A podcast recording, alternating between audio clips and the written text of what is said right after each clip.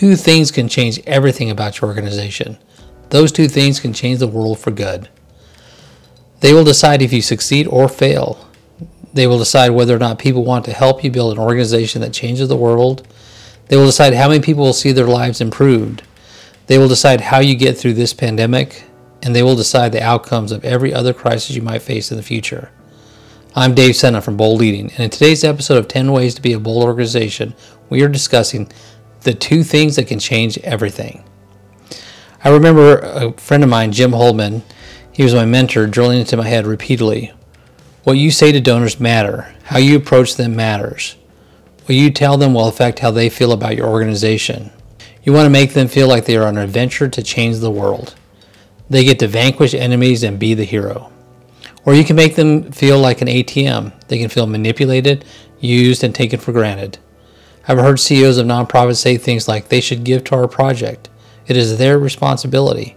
If they only knew what we did, they should give. I remember sitting in a conference room over 15 years ago. Hundreds of nonprofit leaders were yelling at a spokesperson for a granting agency. Why are you cutting our funding? It is your duty to help. Something about that felt, felt weird to me. There was lots of passion and anger in the room. I felt uneasy and needed to think it through.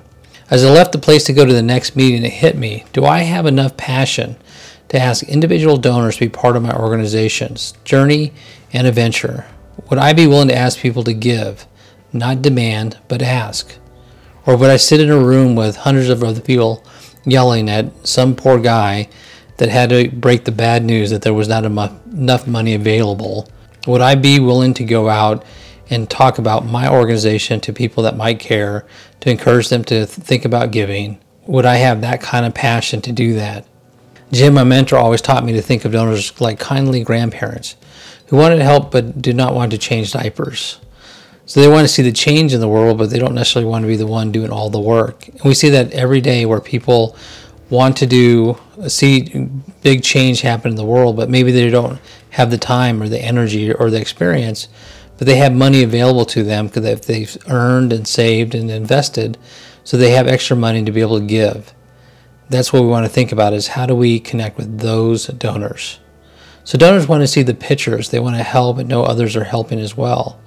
If I told a donor you have to help us meet our goal of X amount of money or else, that is one story. A better story might be you can have the opportunity to help us meet and surpass our goal. We are committed to raising money and find a way to change the world. We want to help these kids, or we want to put more um, water wells in a particular area. We want to help people not commit suicide.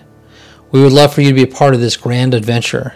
Either way, we're going to change the world. We're committed. Some may give you uh, may give under pressure, but they may give less and less often. Let me say that again. Some people will respond to manipulation and pressure when you say you got to give or you should give, it's your duty to give. See this children, you have to give.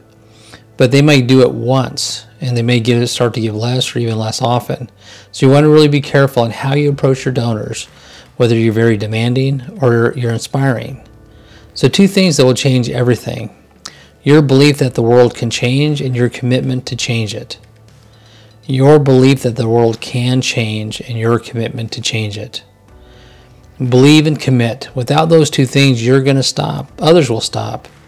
The change you desire, the good you long for, the people you want to help, the brighter future, the mountain climb, the sea crossed, all will not happen without you believing and committing. When I talked to Jim, my mentor, he would say, No donor wants to be your only hope. They don't want to feel the pressure of being the reason you don't change the world. They do want you to succeed, and they want to see the change you change the world for good. If donors know you're going anyway, if they know you're inviting everyone, if they know they can come for the ride and even fuel the car, but don't have to do it for the whole trip, they will come. Your organization will succeed or fail based on what you believe about its future. What will you do because of your commitment? You will be humble because you know others are smarter and have more resources. Your asset is your belief and commitment. It is your secret weapon. What lies behind us and what lies ahead of us are tiny matters to what lies within us. Ralph Waldo Emerson. Most of the important things in the world have been accomplished by people who have kept on trying, but there seemed to be no hope at all. Dale Carnegie. Our greatest glory is not in never failing, but in rising every time we fall. Confucius. The ultimate measure of a man is not where he stands in moments of comfort and convenience, but where he stands at times of challenge and controversy. Martin Luther King Jr. I know it is impossible, but if it was possible, how would you do it? Dave Senna. I added that last one. It's true. So many times the first reaction people have is to say the task at hand is impossible. And what they really mean is it's difficult or hard or they don't want to try. But we have to if we have to do it anyway, if we know that we have to do what lies ahead even though we think it's impossible, we can always ask the question, what will we do? If we had to do it, what will we do? Or how would we start? If you have seen the movie The Martian with Matt Damon, a man abandoned on planet Mars, he says it best. At some point, everything's going to go south on you. And you're going to say, This is it. This is how I end. Now, you can either accept that or you can get to work. That's all it is. You just begin. You do the math. You solve one problem and you solve the next one and the next. And if you solve enough problems, you get to come home. Now, that's an inspiring movie. Love the movie. Now, the science I'm not too sure about because I'm not a scientist, but what I do know is that the commitment to not fail, the commitment to get to the next day is all important. I remember being an executive director for about 13 years, and there was many times that I wanted to give up, but there was something on the inside of me that I wanted to get to the next day. And I remember when I was at the Air Force Academy in my first year, which is always the toughest for everybody as a freshman going to military academy, and I would call my mom and my parents on Sundays and say, I, I just, I'm done. I, I've got, I want to come home. And my mom would always say, son, we'll talk about it next Sunday. And we got through a lot of Sundays and eventually I made it through my freshman year. And that's what it means about having commitment and a belief about a positive future. As a nonprofit leader through crisis, through even convenience, you have to have this innate this thing on the inside of you that says it can be done. You have to talk about it to your staff, to your board members, to your volunteers, to donors, to everybody. You have to have a confidence that, that it can be done. It could be difficult, very trying, frustrating.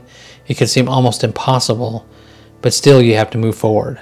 And that's what's going to make our nonprofit successful in the end is that our core belief says it can get done. As you sit in front of a donor, or a volunteer, staff member, or your board, remember your commitment and your belief will win the day. Now, we want to thank you for tuning into our series 10 Ways for an Organization to Be Bold. Today, we shared with you the two things that can change everything. But we know things can get complicated and confusing. If you're unsure how to move forward or feel stuck, schedule a free no shame strategy call. We're here to help you stay committed and confident about your future. When you need a trusted friend to help you face the future without fear or panic, Bold Leading is here for you. Visit us at boldleading.com today.